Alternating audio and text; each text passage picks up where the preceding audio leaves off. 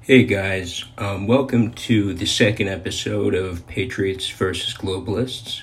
I'm your host, and today I wanted to just do something a little different. I wanted to discuss um, a favorite topic in one of my personal heroes, um, our beautiful 45th, and hopefully, should have been the 46th, and hopefully the 47th President of the United States.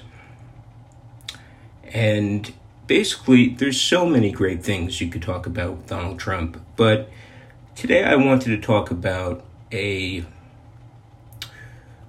sometimes something huge that I think doesn't get um, praised enough, and that is President Trump's foreign policy. So I want to go. I'm going to go into go into what made him, what made his foreign policy, if not the best since Ray, the best since Reagan, if not the best of all time.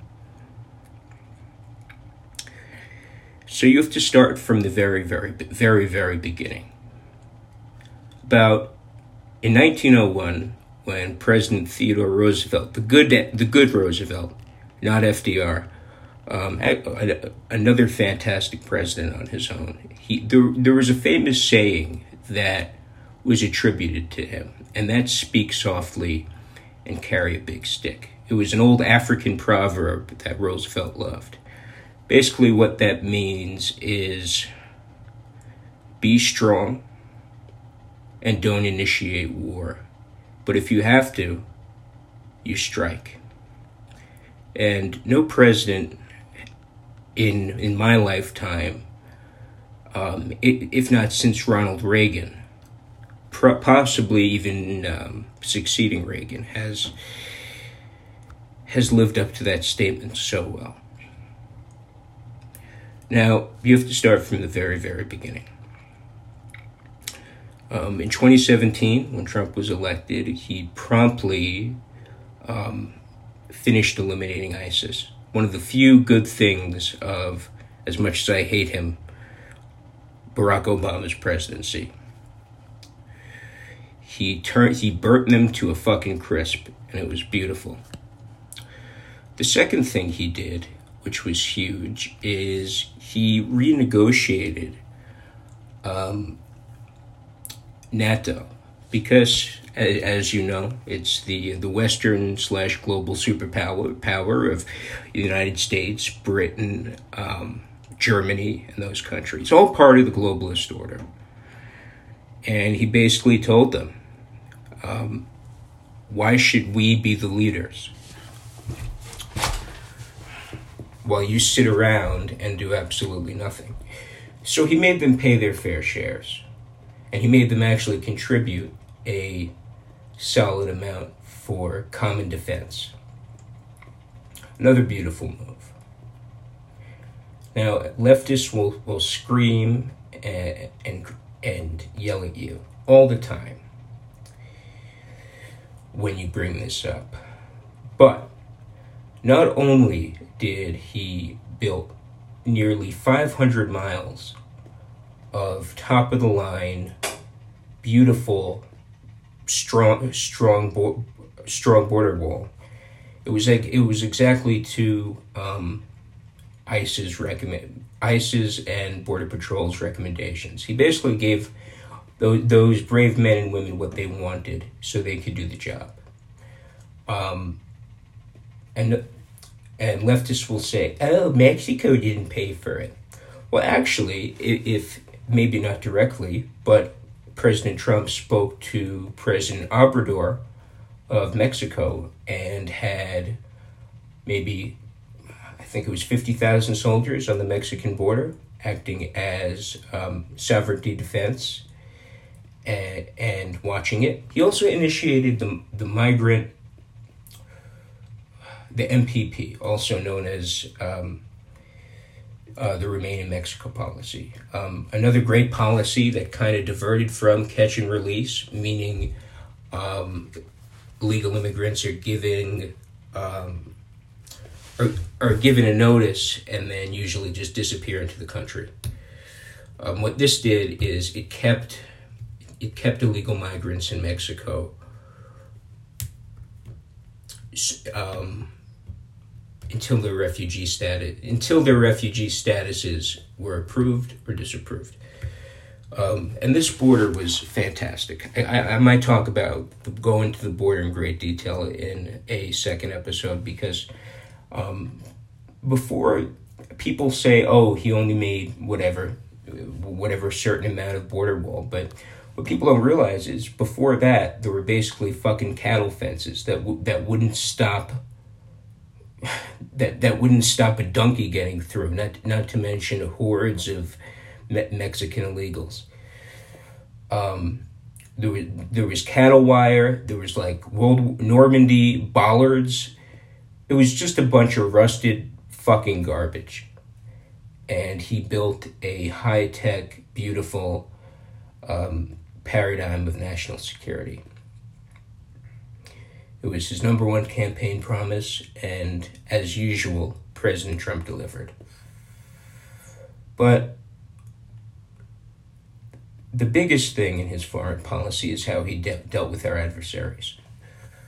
Um, making that st- they people feared Trump, unlike they fear, unlike how they ridiculed the weakness of Barack Obama, the stupidity of George W. Bush, and the retardedness of um, Sleepy Joe. The, pe- nations knew that if they screwed up, they were going to get fucking rocked. Nobody wants a nuclear war. Even all these crazy Islamic countries, even North Korea, nobody wants a nuclear war. People will try to subvert, people will try to spy, people will try to make moves, but nobody, nobody, nobody wants a nuclear war. And especially, they knew that if they did anything, if they stepped out of line, Donald J. Trump would would fire that shot. May not be a may not be nuclear, but it would have been a Moab. It would have been a drone strike. He would he would have done something drastic. Um, so when when Donald Trump was the first man to step, first president to step into North Korea, to speak with King Kim Jong Un, it was it was a, it was an absolutely fantastic, beautiful moment. No other president had ever done that The closest Obama ever got was uh, like a thousand yards away with armed guards and a binocular with binoculars in some South Korean bunker. The balls, the cojones, the the gumption that he had to show the world that we're not afraid of you, to show the world that we're here to play. And even though there were no normalization pacts about it, I believe that Kim respected Trump enough and feared him enough to know that if he made any wrong move, there would be problems. In fact, um, before he was elected, Obama said that North Korea was the biggest fear that the next administration would have to face, and Trump dealt with it handily. He stepped in there, he stepped over the border, it was just him. He had guards with him, and he probably was wearing uh, Kevlar, but wasn't in a truck. It was the man himself asserting dominance and, and asserting American power. And I still remember where I was when he did it, and it was absolutely beautiful. It made me very proud to be an American. It was historic. It was it was mind blowing, and he should have won a Nobel Peace Prize for that people don't realize how oppressive and how like remote North Korea is. Um, the gravity of that moment is often understated, but it was huge. It was, I think it was the biggest thing in foreign policy history. An American president stepping into North Korea. It was, it was absolutely fucking incredible. The next country he he managed what was Russia. As of right now, Sleepy Joe and the globalists are trying to um, trying to to, to uh, cause a war with Russia and Ukraine. under President Trump, that never would have happened at all. You see, despite the left, the, the leftist media and the corrupt Democrats, with their Russia, Russia, Russia, Russia, as Trump used to like to say, and the bullshit impeachment. Um, if you actually look at the record between Trump and Russia, he he gave Vladimir Putin um, hell of a lot of problems. The first thing he did was block the Nord Stream pipeline, um, which would have enabled Russia to get oil uh, oil through Europe. He also gave Ukraine a lot of troops in case of a Russian strike. Now the thing is, is unlike now, with the weakness, the wokeness, the garbage administration that that we're fucking dealing with today. There was that fear. There was that there there was that realization that Trump is a crazy man. Trump doesn't fucking play around. Trump Trump is a boss. If if we don't comply, there might be problems. They they respected him as a leader. And they they viewed him as a legitimate threat.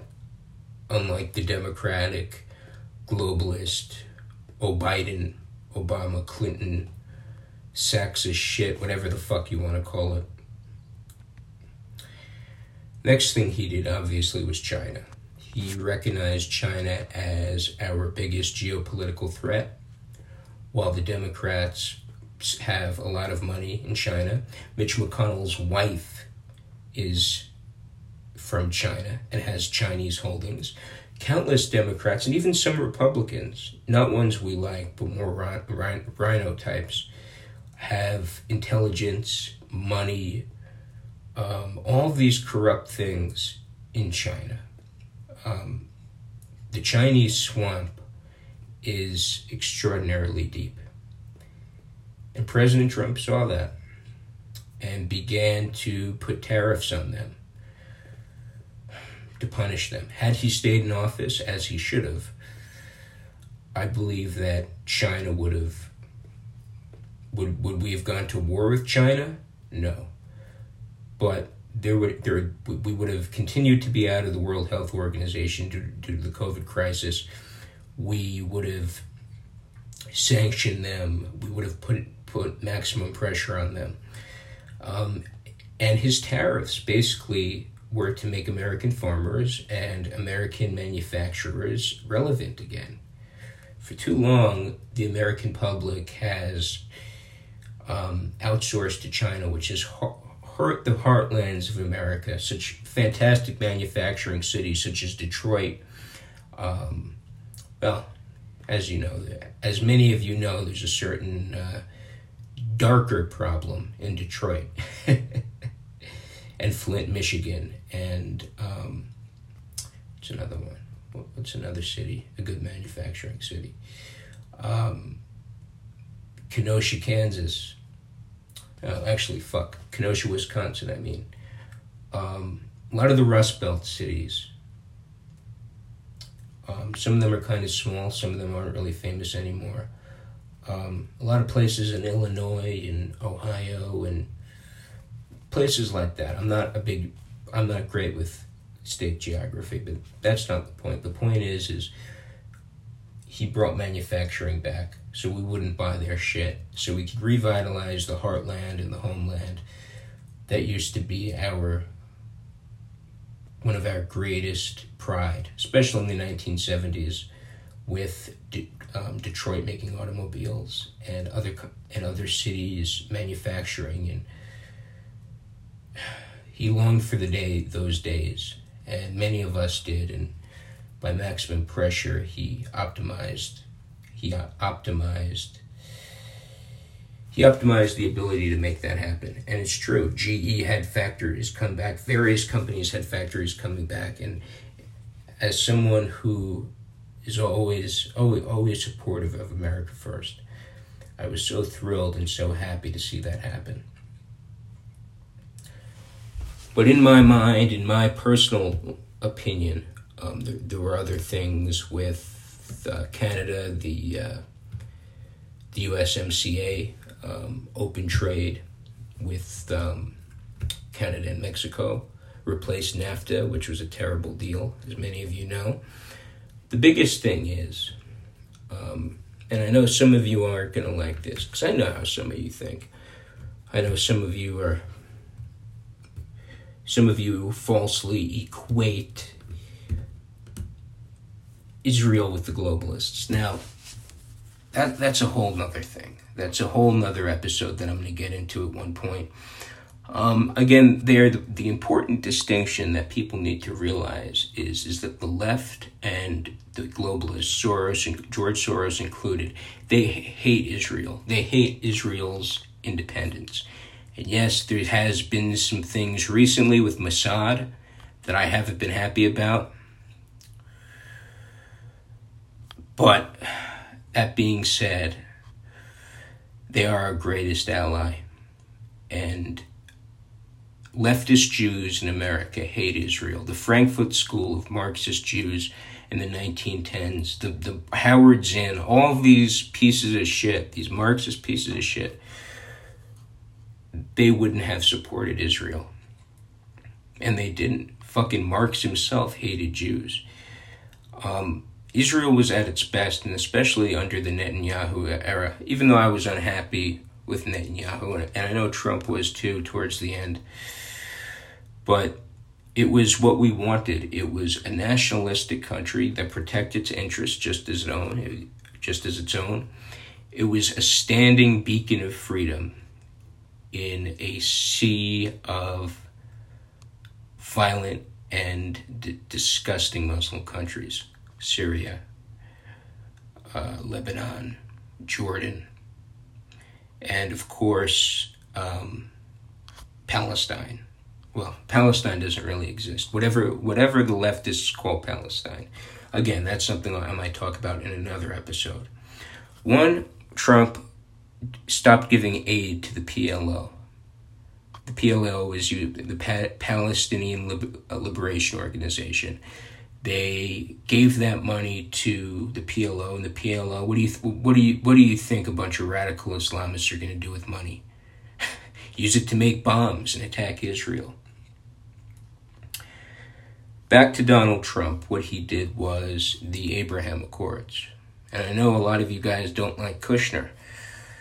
Um, for some things for a good reason. However, by getting Islamic countries such as Saudi Arabia, Bahrain, Morocco, and a few others to acknowledge Israel and start doing trade with Israel. Trump played a fantastic hand. He played the full house. He realized something. One, let's make Saudi Arabia a friend. And two, let's turn these Muslims against each other. Now, what I mean by that is this: um, there's there's as many of you know, there's two, there's two distinct groups of Islamic countries in the Middle East. There's the war torn fucking shitholes, ISIS based shitholes, and then there's the uh, oil Muslims, your Qatar, your Qatars, your Saudi Arabias, um, your United United Arab Emirates Emirate, Emirates. So he basically said, you know, and those oil things, they may be Muslim, but they care more about profit basically than they do um, s- stupid terror- terroristic acts.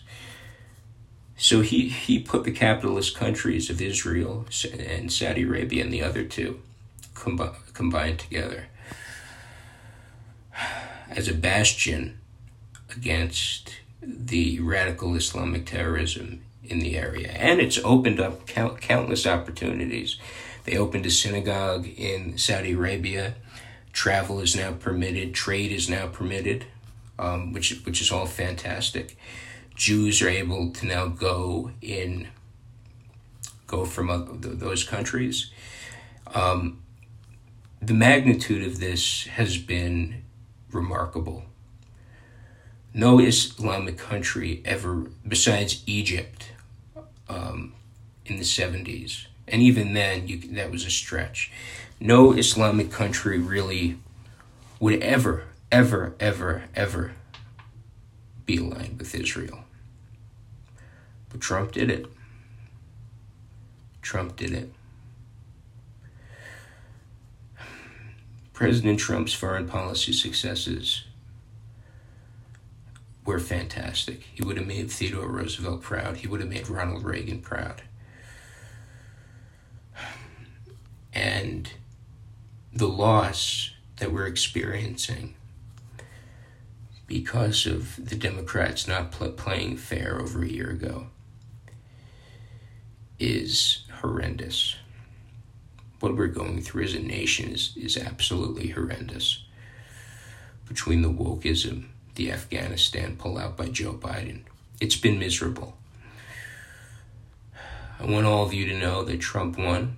and don't let the globalists win. Thank you guys. Bye bye.